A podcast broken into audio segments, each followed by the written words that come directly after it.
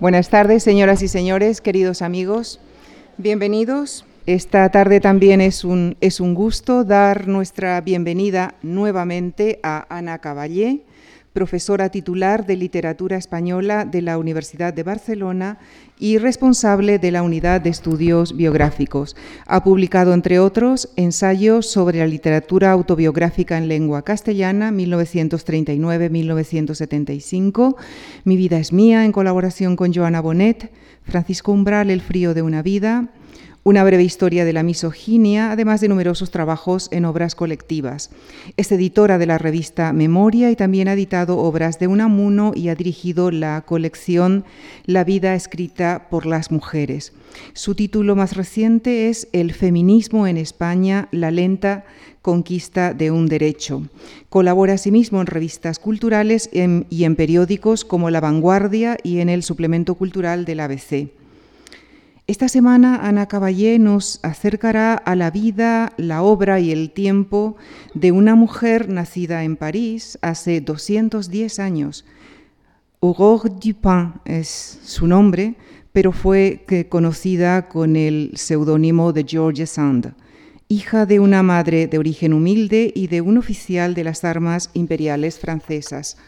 Este mestizaje social seguramente influyó en el desarrollo de su ideología social y política y también quedaría reflejado en su prolífica y caudalosa obra, novelas, obras de teatro, memorias, escritos políticos y correspondencia. En España tuvo particular repercusión su libro Un invierno en Mallorca, escrito al hilo de su experiencia junto a Chopin en la isla Balear. George Sand fue objeto de apasionados juicios contrapuestos. Lamartine dijo de ella que era una mujer eh, que en la contienda con el genio había perdido su sexo. Y este es el título que ha escogido Ana Caballé, con quien ya les dejo, para la conferencia que desarrollará a continuación. Muchísimas gracias.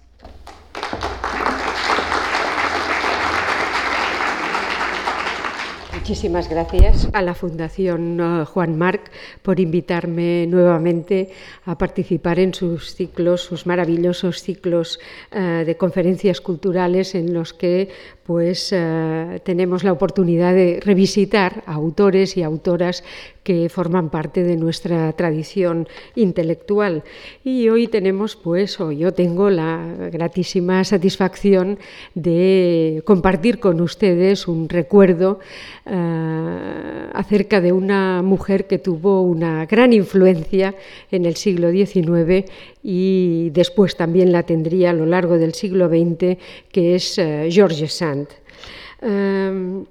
vamos a empezar um, presentando un poco digamos, la, vigencia de George Sand a lo largo del tiempo, una mujer que ahora veremos fue extraordinariamente polémica en su tiempo y que cuando ella murió en 1876, la verdad es que cayó un poco, digamos, eh, no diré que en descrédito, pero cayó en el olvido. Suele ocurrir cuando mueren los escritores. Podríamos decir que la literatura es como una bolsa de valores, no todos pueden estar constantemente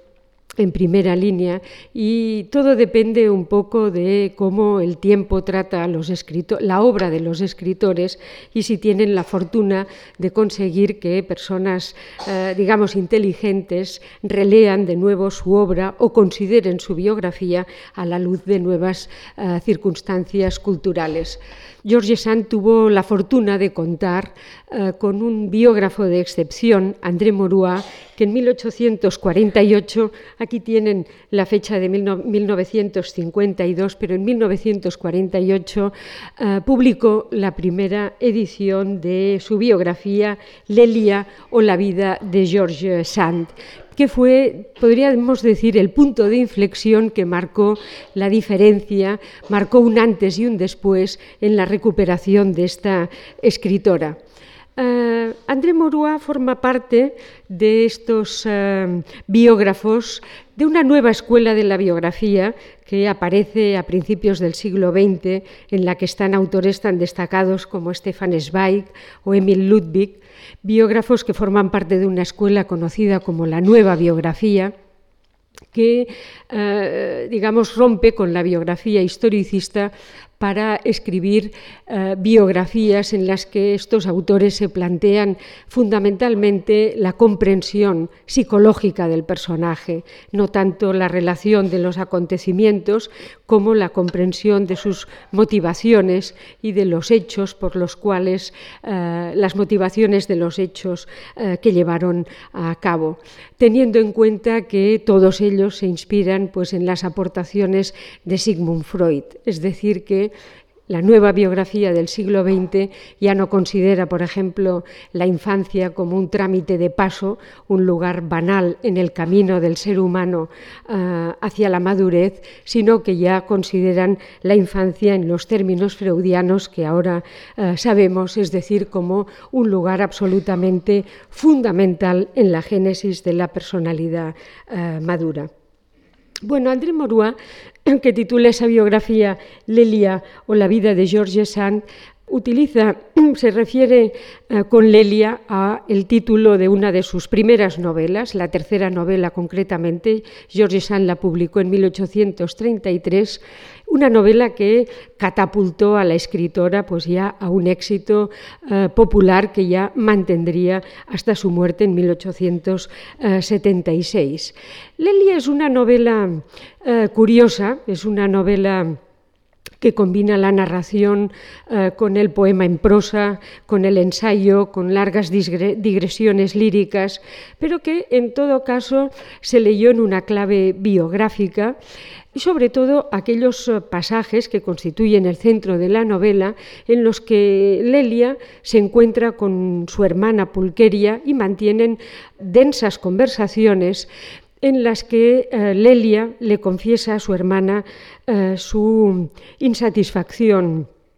sentimental, el hecho de que no es feliz, considera que ha conocido a varios hombres, pero que le resulta imposible ser feliz uh, junto a ellos. Y entonces Pulqueria aprovecha para recordarle un episodio de su infancia en, la que, en el que uh, Pulqueria pues soñó con ella y después se acercó y le dio un beso, en fin, un, un pasaje delicado que en su momento se leyó como una, digamos, una referencia sutil, pero al mismo tiempo bastante evidente, uh, del posible lesbianismo de George Sand, lo que simplemente hizo que la novela se vendiera como pan caliente, uh, de manera que, en fin, tuvo un éxito espectacular. Bueno, André Morua utiliza ese título para sostener una tesis que después ha sido, diríamos, uh, reconsiderada por otros biógrafos posteriores, pero nunca desmentida, uh, sosteniendo que pese a los muchos amantes que tuvo Georges Sand, en realidad ella era una mujer que nunca consiguió la satisfacción sexual, es decir, que era una mujer frígida sexualmente, apoyándose tanto en la forma en que los personajes femeninos en las novelas de George Sand expresan de una manera o de otra sus dificultades para ser felices junto a los hombres y, por otra parte, una frase muy significativa eh, que comentó George Sand en una de sus últimas cartas, si ahora volviera a ser joven, yo sería una mujer casta. Bien, es una, mm, decía que es una biografía que marca un punto de inflexión y a partir del año 48 van a sucederse nuevas biografías y una relectura de la obra de Georges Sand que se mantiene en nuestros días. Junto a esto menciono dos obras que son absolutamente imprescindibles. La edición de su correspondencia en 25 volúmenes ahora ya son 27, llevada a cabo por el mayor especialista que ha tenido Georges Sand, un hombre completamente, un erudito entregado al estudio de los manuscritos de Sand, que es Georges Lubin. Uh, Georges Lubin uh, publicó la, correspondencia de Georges Sand en 25, digo ahora son 27 volúmenes y en total unas 32.000 cartas, de las presumiblemente 40.000 que escribió Georges Sand. Como ven, pues era una epistológrafa uh, absolutamente excepcional. Y bueno, estas son cuestiones que veremos el próximo día relacionadas con la hiperactividad uh, de de Georges Sand y de su, digamos, extraordinaria facilidad para la escritura. Y el mismo Georges Lubin fue el que poco tiempo después, en el año, entre el año 70 y el 71, publicó, fue, fue el editor en La Pleiada de los escritos autobiográficos. Y eso es significativo porque quiere decir que en la colección de la Pleiada, que ya saben ustedes que recoge, diríamos, la, literatura canónica en Francia, es decir, que recoge aquellas obras de cada autor que son absolutamente imprescindibles en el canon académico, eh, se optó por incluir únicamente la obra autobiográfica de Sand. Y creo que eso es muy significativo porque tiene que ver con el hecho de que ahora las novelas de George Sand son un tanto farragosas de leer, es decir, que es una escritora, digamos, muy adherida a un lenguaje romántico, enfático, con, eh, con una gran carga de adjetivos, de referencias a la naturaleza absolutamente, digamos, alegóricas y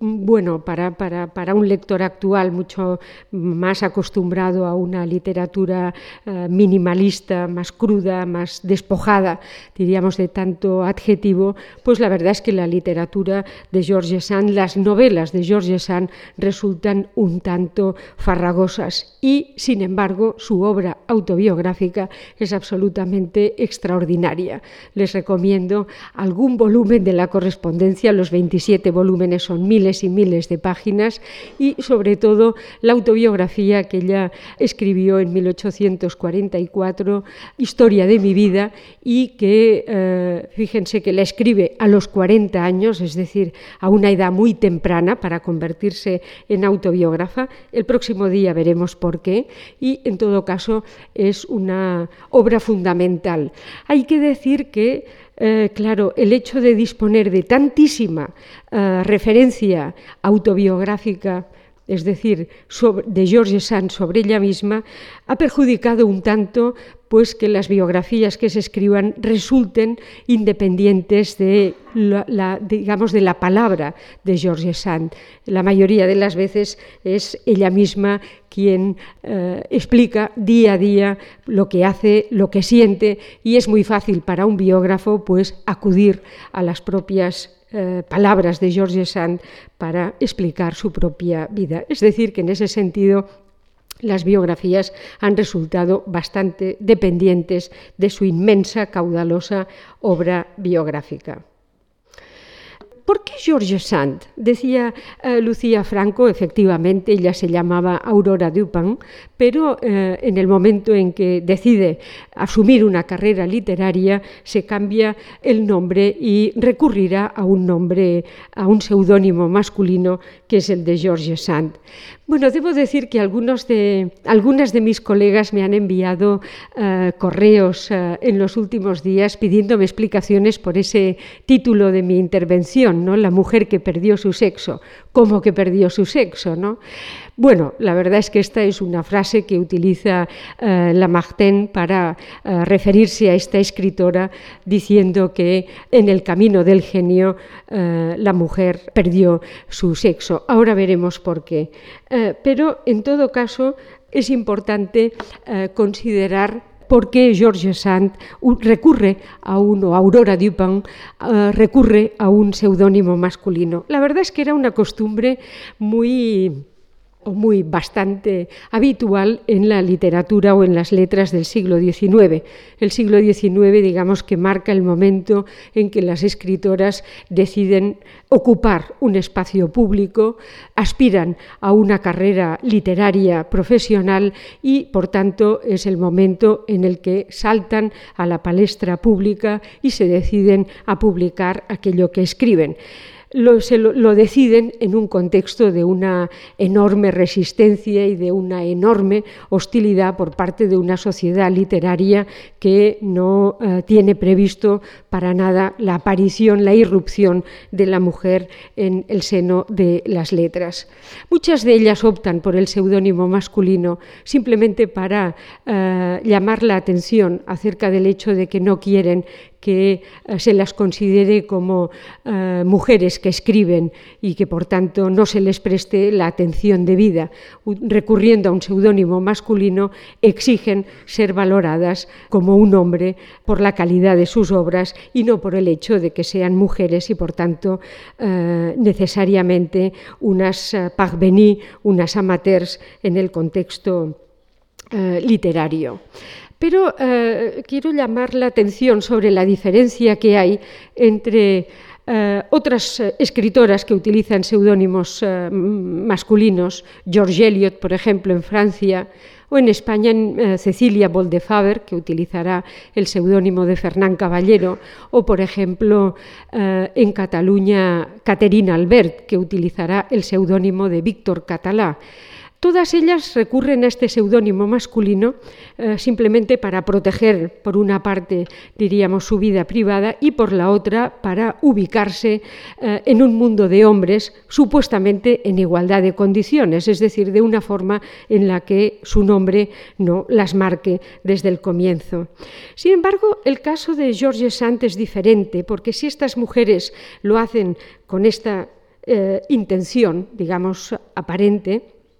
en el caso de George Sand es toda, diríamos, una, es una empresa de mucha mayor envergadura. Es decir, que cuando eh, ella adopta eh, un seudónimo masculino, con ella, con ese seudónimo masculino, ella quiere adoptar todos aquellos rasgos de la masculinidad que ella considera como muy beneficiosos tanto en su vida como en su obra. Es decir, que ella identifica al hombre, al varón, con la libertad, la libertad para conocer, la libertad para vivir, la libertad para escribir, la libertad para publicar. Ella quiere ser también en un momento determinado una mujer eh, libre, es decir, quiere experimentar la libertad y de la única manera que le parece posible es asumiendo un rol masculino. Es decir, que frente al resto de las mujeres que adoptan seudónimos masculinos, siendo mujeres y nadie lo pone en duda, ella adoptará unos roles eh, masculinos para sentirse una más en un contexto de hombres. Es decir, que ella adoptará, por ejemplo, una indumentaria masculina, Ahora para nosotros esto es lo más corriente, pero en 1830 que una mujer se vistiera con chalina, armilla, eh, levita y pantalones y por supuesto unas botas cómodas para salir a pasear, pues era algo absolutamente inédito que no solo llamaba la atención, sino que resultaba escandaloso para la gente bien pensante. No solo esto, sino que forma parte pues, de las leyendas más conocidas, pues el hecho de que eh, Giorgio Sand se acostumbra a fumar como, diríamos, eh, un gesto, un hábito que ella vincula con el hecho de escribir. George Sand escribía siempre eh, por la noche, desde eh, después de cenar aproximadamente hasta las seis de la madrugada, dormía hasta el mediodía, por tanto hacía una vida, digamos, bohemia, en el sentido de atípica en un contexto convencional, y asociaba esas largas noches de escritura con el tabaco uno de sus mayores temores era quedarse sin tabaco durante la noche para poder eh, escribir. Bueno, otro rasgo absolutamente escandaloso en el contexto de la época. Se decía que fumaba puros, no es verdad, no fumaba habanos, pero sí cigarrillos que ella misma liaba hábilmente, diestramente y que le servían de una, en fin, de compañía en la escritura o en el proceso de la creación literaria. Un aspecto, digamos, eh, eh, muy interesante que me sorprende que nosotros no lo hayamos estudiado con más detalle es eh, la importancia que, que, tuvo George Sand en el contexto de las escritoras españolas del siglo XIX, que desde luego no adoptaron los modelo, el modelo, digamos, los moldes masculinos de George Sand, pero que, eh, sin embargo, leyeron, diríamos, eh, con el mayor interés, pues sus novelas en las que había, digamos, un claro atrevimiento. Hoy podríamos decir que George Sand es de las primeras eh, mujeres en, escribir, en plantear en sus novelas, pues la distinción entre, entre sexo y género, que es una distinción que en los últimos años ha generado una bibliografía enorme, pero que sin embargo en el siglo XIX era una distinción completamente, diríamos, eh, inédita y que pues eh, no tenía cabida en el contexto cultural. En, todas las, en la mayoría de las novelas, eh, George Sand plantea, diríamos, la diferencia entre el sexo biológico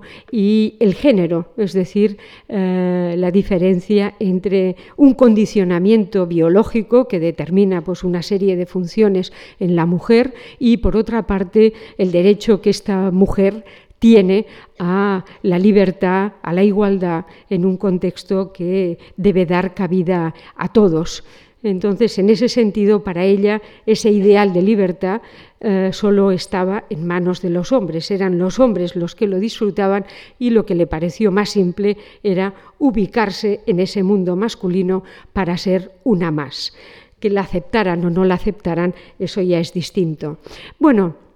hay muchísimas referencias de las escritoras españolas del XIX sobre la literatura de George Sand, que como decía, la leen con mucha atención. Aquí tienen una opinión de Carolina Coronado defendiendo a George Sand y forzándose ella misma a esa distinción entre sexo y género que es verdaderamente precoz para la época, ¿no? Es decir, ella misma, Carolina Coronado, una mujer católica, conservadora, pero sosteniendo que, por ejemplo, pues era mucho más eh, femenino, pues un personaje como Lamartine, un escritor como Lamartine, que una escritora como Madame de Staël, y defendiendo la feminidad de eh, George Sand frente a las acusaciones de virilidad que ella misma, como acabamos de decir, eh, fomentaba.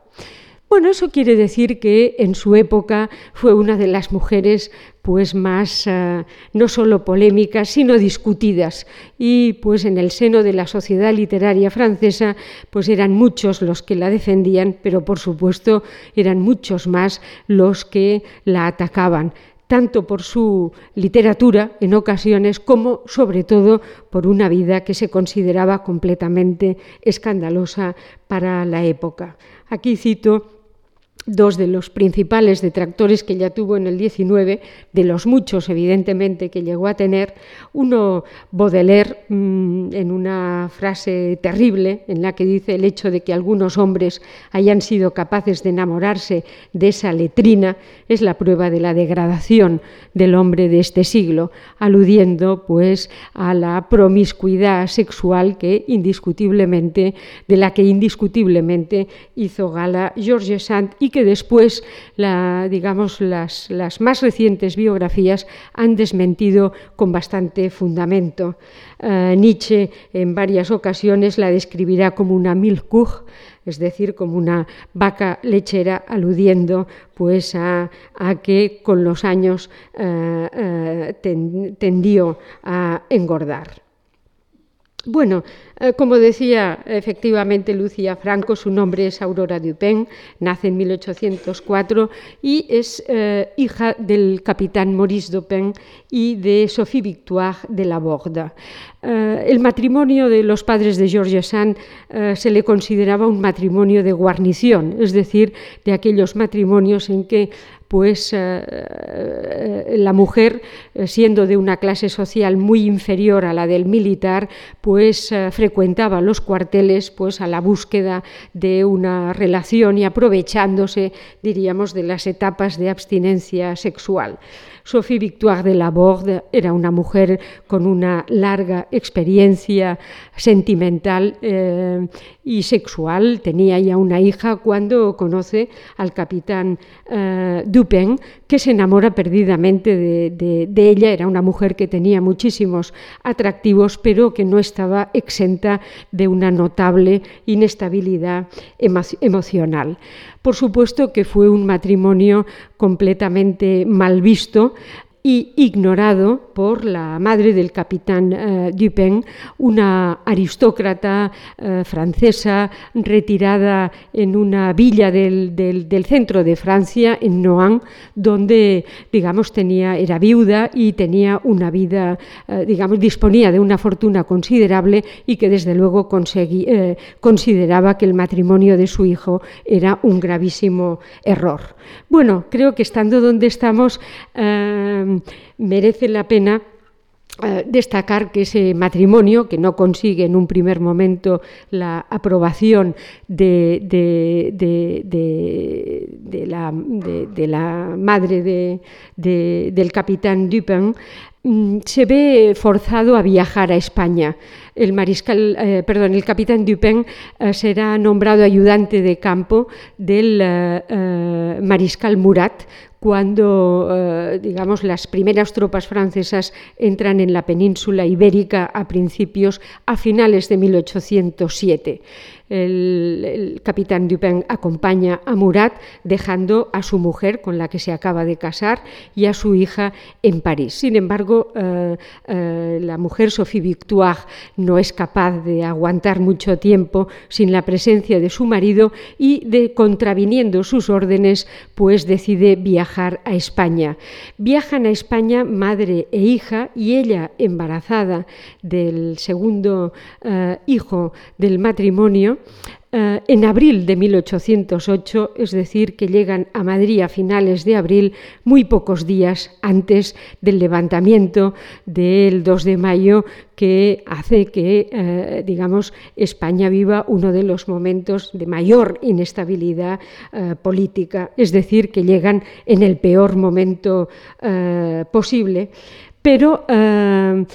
George Sand en la historia de mi vida tiene recuerdos estupendos de aquel Madrid en el que su padre está hospedado en el Palacio de Godoy, que acaba de exiliarse a París y que eh, eh, el Palacio Godoy está, si lo recuerdan ustedes, en la Plaza de la Marina Española, donde actualmente está el Instituto de Estudios Políticos y Constitucionales. Se puede visitar, es un palacio estupendo, aunque se ha incendiado un par de veces, pero en todo caso ella tiene recuerdos pues todavía estupendos de la vida de su padre en aquel ambiente eh, confortable. Una de las primeras cosas que se le ocurre a su madre que llama la atención es el hecho de disfrazar, de confeccionar una indumentaria de soldado para su hija de cuatro años para halagar a Murat. Por lo visto causó sensación esa niña en una cena vestida de soldado y ella, bien, nosotros, digamos, eh, quien estudia George Sand ve en esta primera escena pues un primer momento de esa masculinización, es decir, de esa facilidad que tendrá George Sand para adoptar eh, el modelo masculino. Dada la, inseguridad de España y la preocupación que tiene el capitán Dupin por la familia, consigue de Murat un permiso. Al cabo de dos meses eh, regresan a Francia y consiguen pues, que eh, su madre los acoja en Noan. Llegan a Noan agotados, han pasado, han cruzado, eh, digamos, las tierras españolas en un momento de una gran inestabilidad, eh, llegan enfermos. De hecho, eh, la, madre, de George Sand tendrá su hijo antes de tiempo y vivirá muy pocos días. Y por otra parte, la mala fortuna hace que el capitán Dupin, que se ha traído de España un, un, caballo muy fiero, muy salvaje, eh, tiene un accidente y muere pocas semanas después de la llegada en julio a Noan. Eso hace que eh, eh, en esa gran casa de Noan se encuentren inesperadamente tres mujeres. Mm, la, abuela de Georges Sand, eh, la señora Dupin de Frankel, la madre de Georges Sand y la propia Aurora Dupin. Mm, podríamos decir que hay aquí desde el primer momento una extraordinaria rivalidad entre la madre y la suegra, como no podía ser de otra manera. Mm, la madre mm, procede de una familia muy humilde, es una mujer eh, de muy poca cultura, una mujer, lo he dicho, de una cierta inestabilidad sentimental y por otra parte la abuela pues es una aristócrata, nieta del último rey de Polonia una mujer eh, educada que había sido, había tenido en los últimos años una cierta relación con Voltaire, al que adoraba, de ideas mm, volterianas, por tanto, eh, laica, nada amiga de los excesos eh, católicos y de una cultura considerable, y por otra parte, pues una mujer acostumbrada a gobernar la casa en absoluta soledad e independencia. La relación entre las dos mujeres es eh, insostenible y todos los biógrafos coinciden en señalar como, digamos, esta tensión entre las dos mujeres como un problema grave, digamos, en el proceso formativo de la pequeña Aurora Dupin, que crece desgarrada entre dos amores imposibles de conciliar. Ella adorará a su abuela, que identifica con la libertad, con la cultura, con los libros, y por otra parte tiene una gran necesidad del afecto de su madre, una mujer que es muy reacia a concedérselo y que sobre todo deja de, digamos, de mostrárselo en la medida en que ve el progresivo acercamiento de la abuela a la nieta. La separación se produce aproximadamente un año y medio después de, la llegada a Noan. La madre decide irse a París y abandona a la niña Aurora Dupin con su abuela.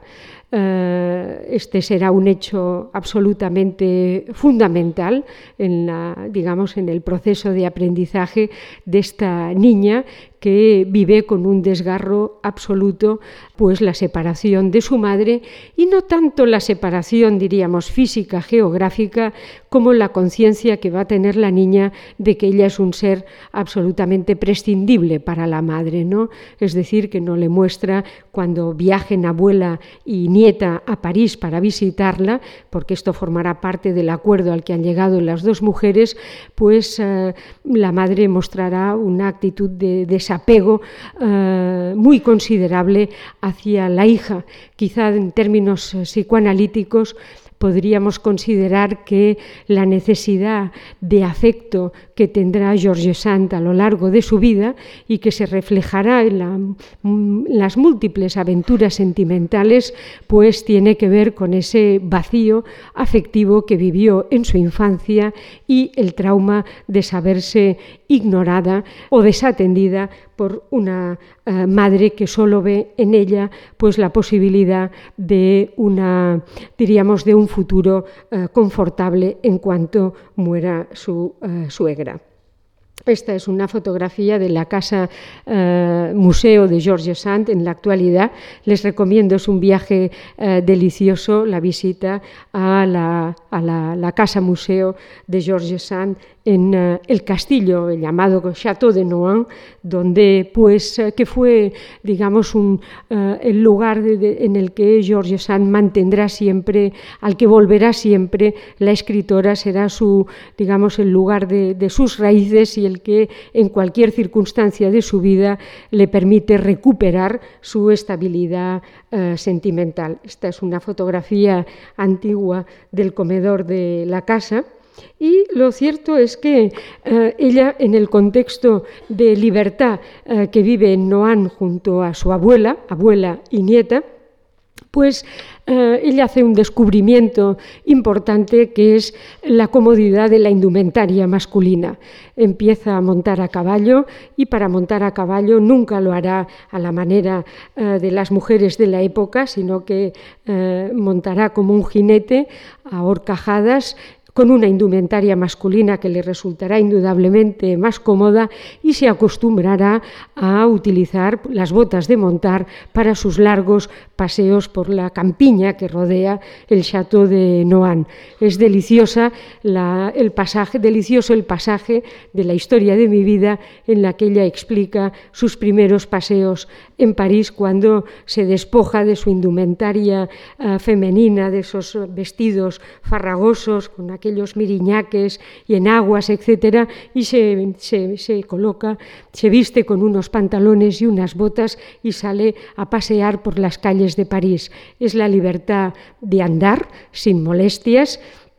sin un calzado incómodo, pero también es la libertad de que nadie te mire como un bicho raro. En aquella época una mujer que paseaba de noche o que paseaba sola sin una dama de compañía estaba, como sabemos, muy mal vista. Vistiéndose como un hombre eh, pasaba desapercibida entre las gentes y por tanto podía disfrutar de una,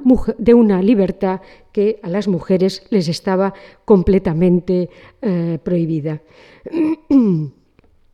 Viene un punto de inflexión en su vida. Si uno es 1810, ella tiene seis años cuando su madre eh, la abandona y se va a París, el segundo punto de inflexión importante es diez años después, en 1820, ella tiene 16, 16 eh, años, 1821, cuando muere su abuela. El hecho de que eh, la deje eh, sola convierte a Aurora Dupin en, diríamos, la convierte en sujeto de una de las experiencias, digamos, más dolorosas de su vida, que es como es ver cómo pues su madre se acerca de nuevo a la hija con la voluntad de apropiarse no solo del futuro de la hija, sino por supuesto del futuro de las propiedades heredadas por su hija. Eh, eso para Aurora Dupin, para, para, esta muchacha, digamos, ardiente, eh, necesitada de afecto, el ver, digamos, los intereses que, que, mueven a su madre a acercarse a ella, pues... Eh, eh, le causan una herida interior a la que ella se referirá en muchas ocasiones en sus novelas. Y no es de extrañar en ese sentido que, según dice ella misma en su autobiografía, la, la última frase que le dice su abuela es, con mi muerte pierdes a tu mejor amiga porque realmente la abuela sabe la dificultad que tendrá su nieta en liberarse de, en fin, de los intereses que, eh, eh, de su madre, a la que por supuesto la suegra no soporta. Eh, de alguna manera, y probablemente para digamos, liberarse de la presión de la madre que eh, viaja a Noan, se instala en la casa y quiere dirigir los destinos de la hija, eh, Aurora Dupin se casa un año, un año escaso de la muerte de la abuela con un hombre al que acaba de conocer y que se llama Casimir Dudevant. Será, diríamos, la segunda eh, Aurora Dupin pasa a, conocerse como la baronesa Dudevant o Madame de Dudevant. Eh, él era un baronet, eh, digamos, hijo natural de una buena familia, pero no reconocido por el testamento de su padre y, por tanto, un hombre sin patrimonio, un hombre mayor que ella, al que en aquel momento pues ella eh, eh, ve como un refugio, un hombre que la puede proteger y que por otra parte con el que ella eh, digamos se siente cómoda. Se casan el 10 de septiembre de 1822 y se instalan en Noan, que es digamos una de las condiciones que pone la joven Aurora Dupin para el matrimonio, instalarse en la casa que le pertenece y que como sabemos formará digamos una parte fundamental de su educación, ha formado parte fundamental de su educación sentimental. Un año después nace el primero de sus hijos, Maurice eh, y, eh, pero eh, esto es interesante, la primera eh, diríamos, el matrimonio con Casimir Dudevant, eh, ella es absolutamente, ella es virgen cuando se casa, eh, es una mujer ingenua, con una gran necesidad de afecto, como, como ya hemos dicho, pero eh, no sabemos exactamente qué ocurre en el seno, diríamos, de ese matrimonio. Lo que sabemos es que a lo largo de toda su literatura, y eh, George Sand escribió cerca de un centenar de novelas, que está pronto dicho, pero es una, una obra enorme, la mayoría de estas novelas hablan de la infelicidad conyugal, sobre todo de la infelicidad de las mujeres en el matrimonio. Este es un tema al que ella vuelve una y otra vez y al que intenta en las novelas, encuentra para esta, para esta insatisfacción diferentes explicaciones. Incluso en algún momento, pues llega, en, por ejemplo, en Lelia, pues llega a especular sobre si la infelicidad pues, se debe a las eh, posturas sexuales adoptadas en las relaciones conyugales, es decir, que ella, dentro de la inmensa ignorancia de la educación sexual que recibían las mujeres, pues ella especula sobre diferentes posibilidades que puedan explicar el, eh, su infelicidad, su insatisfacción eh, conyugal y el hecho de que, eh, pues una frase que yo cito aquí, pero que ella la repite en diferentes formulaciones muchas veces, eh, el hecho de que a una muchacha se la educa de una forma, se la educa castamente, se la educa en, en un contexto de una máxima religiosidad, de una máxima inocencia, todo está vetado para ella, no puede saber nada sobre el sexo y sin embargo cuando se casa pues se la libera a, diríamos, a una situación completamente desconocida y que en muchos casos eh, resulta traumática es una experiencia a la que también, influidas por uh, Giorgio Sand, uh, se referirán muchas escritoras españolas de la época, pero desde luego ninguna con la libertad con la que lo hará uh, George Sand, que por otra parte llega en algún momento, incluso ya en Lelia, a formular el hecho de que en muchos casos eh, la relación conyugal eh, es una forma eufemística disimulada de una verdadera violación que sufren las mujeres a manos de hombres que no conocen la sexualidad femenina que no les importa tampoco conocerla y que por tanto pues eh, digamos encierran en su propia en la búsqueda de su propio placer perdonen ustedes pues la digamos la franqueza con la que estoy abordando este tema, pero eh, creo que eh, este, este tema es absolutamente eh, fundacional en la literatura de George Sand y una de las razones por las que pues, sus novelas resultarán en su tiempo tan polémicas y por otra parte pues fuera o ahora la consideremos como una pionera del, eh, eh, del feminismo contemporáneo. Bueno, lo cierto es que con el tiempo no hay ninguna comunidad de gustos en el matrimonio. Eh, Casimir Dudevant que eh, en un primer momento a la joven Aurora Dupin le ha parecido que sería un hombre relativamente moldeable, con, eh, con, el que podría compartir largas veladas leyendo las novelas que a ella le fascinan, pues se revela como un hombre al que le gusta la caza, al que le gusta acostarse temprano, que no tiene mayores preocupaciones intelectuales y que eh, eh, realmente no comprende pues, el tipo de conversaciones al que le conduce eh, su esposa. Y ahí empieza pues una de las, de las eh, diríamos, de mm, las soluciones que eh, la joven Aurora Dupont encuentra para dar salida a esa insatisfacción que encuentra en el matrimonio, en el que ella por un momento había volcado todas sus expectativas de placer, de amor y de felicidad. Es decir, empezará a tener relaciones con otros hombres. De hecho,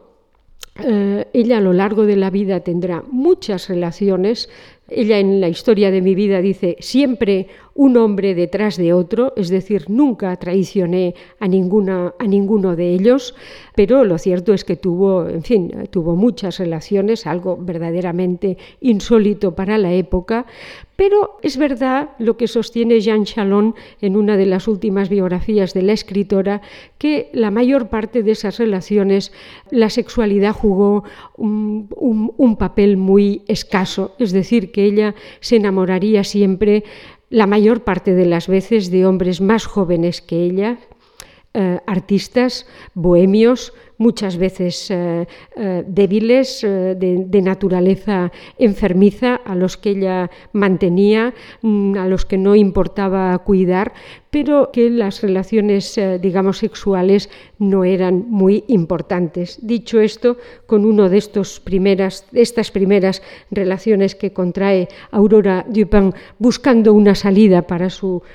infeliz matrimonio, Stéphane Arjason, pues eh, tendrá una hija eh, llamada Solange, la segunda hija del matrimonio, que sin embargo Casimir Dudevant aceptará como suya, dudando hasta el final de sus días de si era verdaderamente una hija suya o no. Ahora los biógrafos coinciden todos en considerar que realmente Solange era hija de Stéphane Ayasson, puesto que todas las fechas coinciden con una larga estancia de Aurora Dupin con Stéphane en París.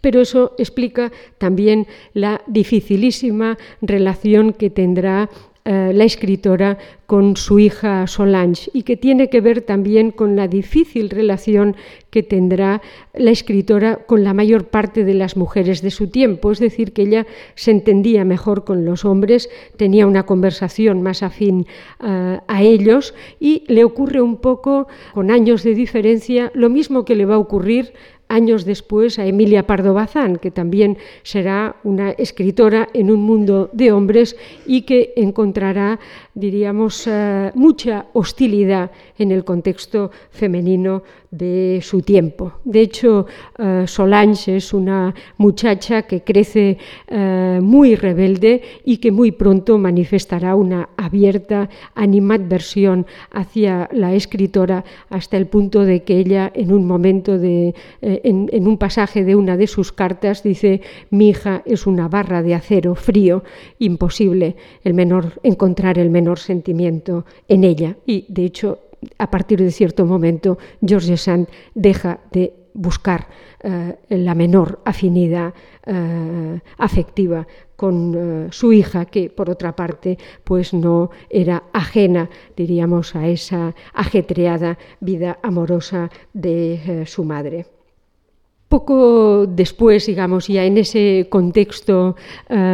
de infelicidad conyugal de las primeras relaciones, George Sand uh, toma la decisión más importante de su vida, que es abandonar a su marido y instalarse en uh, París. Se instala en París aproximadamente diez años después de casarse, 1830-31, uh, y decidida a seguir, a emprender una carrera literaria. De hecho, ella no estaba muy convencida de su vocación literaria. Primero probó en la pintura, tenía facilidad para el dibujo, no era mala acuarelista, le encantaba eh, los bordados, de hecho en los últimos años de su vida será una de las formas para relajarse para ella, será pues eh, la costura y el bordado. Se interesa, por tanto, por la artesanía, pero finalmente el conocimiento con, eh, con un escritor, Jules Sandeau, es definitivo para que ella eh, piense en uh, una carrera uh, literaria. Y de ahí esta frase, estoy más decidida que nunca a seguir la carrera literaria de una de sus cartas de la época. Bien, en el, aquí tenemos una pequeña fotografía del apartamento de la Rue Malaquais, un pied-à-terre que uh, George Sand pues tendrá en París, el primero de los muchos que tendrá en París y que será pues diríamos, un, espacio indispensable para mantener una vida literaria que en Noan le es imposible. Eh, Casimir Dudevant, de hecho, en este momento, diez años después de casarse con la escritora, ya sea, tiene otras relaciones con mujeres, digamos, con, eh, de los alrededores de, de Noan, da la batalla eh, por perdida y acepta pues la mayor parte de las condiciones que le impone George Sand para su digamos para conseguir su libertad. Pero no deja de ser significativo que eh, años después, eh, ya en su vejez, Casimir Dudevant escribirá una larguísima e interesante carta a Napoleón III eh, exigiéndole la Legión de Honor y utilizando como único argumento el que había sido marido y había sufrido, y como marido había sufrido todas las penurias junto a George Sand. Es decir, que toda la carta está relacionada con el hecho, yo siendo el marido de esta mujer, eh, merezco como mínimo la Legión de Honor. Napoleón III, que además era muy amigo de la escritora y la admiraba muchísimo, desestimó por completo pues, la, eh, carta de Casimir uh, Dudevant, pero en fin, es significativa de la forma en que Dudevant vivió la, relación con ella. Eh, con eh, que ya era un escritor cuando conoce a George Sand, inician, digamos, una primera etapa de, escritura a cuatro manos o a dos manos y utilizan un seudónimo, el de Jules Sand, utilizando pues, la primera parte del apellido de, de Sandeau. Y sin embargo, escriben una novela titulada Rose Blanche, eh, Rosa y Blanco, una novela que no tiene ningún éxito, es una novela, eh, digamos, completamente irregular, que le sirve, diríamos, a George Sand para sus primeros, diríamos, eh, pinitos literarios, pero donde ella comprende que eh, escribir junto a, Jules, junto a Jules Sandeau pues es imposible porque él es un hombre perezoso al que, en fin, que escribe muy de tanto en tanto y, ella una vez ha decidido pues dedicarse a la literatura escribe con una facilidad asombrosa de manera que después del fracaso de Rose Blanche pues George Sand intenta escribir ella sola su primera novela, que será la novela titulada Indiana. Cuando uh, un año después, 1832, uh, Jules Sandeau lee Indiana, antes de que se publique, le dice verdaderamente esta novela te va a dar, eh, eh, te, va a convertir en una mujer muy conocida, es una novela magnífica y mereces eh, seguir tu propia carrera literaria. Y entre los dos acuerdan mantener el seudónimo de Sand, cambiando la primera parte y ella, educada, diríamos, en la literatura inglesa, tanto por su abuela como por el convento de las Agustinas inglesas en el que se formó los primeros años, pues eh, eh, recurre al George inglés en lugar del George con ese eh, francés para el seudónimo con el que sería conocida con el tiempo. Aquí vemos una fotografía de Jules Sandeau y una caricatura de las muchísimas que encontraríamos en los periódicos de la época de George Sand vestida de hombre. De hecho, hay poquísimos cuadros o retratos de George Sand vestida de hombre, pero sí que aquí en esta caricatura la podemos ver pues con su típica indumentaria de armilla, chalina, levita y pantalones con el que empezaría a ser conocida en el, eh, en el contexto literario. Indiana, esta primera novela que se publica e inmediatamente consigue el apoyo de algunos de los mejores críticos de la época, ya en esta primera novela, uh, George Sand, a través de una mujer uh, criolla, Mm, de, piel eh, cetrina, eh, forzada, digamos, a un matrimonio sin amor con un hombre de mayor edad, eh, mm, vulgar, aunque no tiene ninguna maldad, pero que no tiene tampoco ninguna sensibilidad hacia ella, pues eh, ya nos plantea un problema que será un clásico a lo largo de toda su narrativa que es pues las soluciones, las posibilidades que se le plantean a una mujer ante esta situación, el destino al que estaban, diríamos, condenadas pues las mujeres en su tiempo se veía eh, George Sand que era un destino infeliz para la mujer y por tanto la única salida eh, para ella era adoptar, diríamos, eh, los modelos del, del, varón. A partir de este momento y hasta su muerte, la verdad es que lo que hace George Sand es adquirir experiencia tanto desde el punto de vista biográfico como, eh, es decir, en su vida personal como eh, eh, literario. Una de las diferencias, y con eso terminaré, que digamos la la separan de los grandes escritores de su tiempo, y ahora estoy pensando, por ejemplo, en dos novelistas extraordinarios como son Balzac y Flaubert, los dos amigos de ella, eh, los dos coincidirían eh, con el tiempo en que George Sand era una escritora pero no era una verdadera escritora en el sentido de que escribía pensando en el éxito del público, escribía eh, para el público, escribía con una gran facilidad, es decir, que no era una escritora que cuidaba, diríamos, la escritura, sino que le daba muchísima importancia al tema y que el tema tuviera una proyección social frente pues, a la preocupación estilística que tenían en relación a su propia obra escritores como eh, Balzac y uh, Flaubert. Y sin embargo, los dos la admirarían por la extraordinaria valentía con que esta mujer se enfrentó a la sociedad de su tiempo. Es fácil para nosotros ahora, a día de hoy, decir que George Sand no fue una feminista de libro, porque a veces formuló comentarios eh, no especialmente agradables sobre otras mujeres, o, por ejemplo, porque no eh, concedió ninguna importancia a la negativa eh, de los académicos en aceptarla como una más en el seno de la academia, o, por ejemplo, porque consideró que no era importante o no había llegado el momento, el tiempo en que la mujer pudiera votar pero eh, digamos al margen de esas consideraciones que ella eh, en las que creía sinceramente eh, George Sand fue indiscutiblemente una de las mujeres que en su tiempo y en el nuestro hizo más por la igualdad de las mujeres. Muchísimas gracias.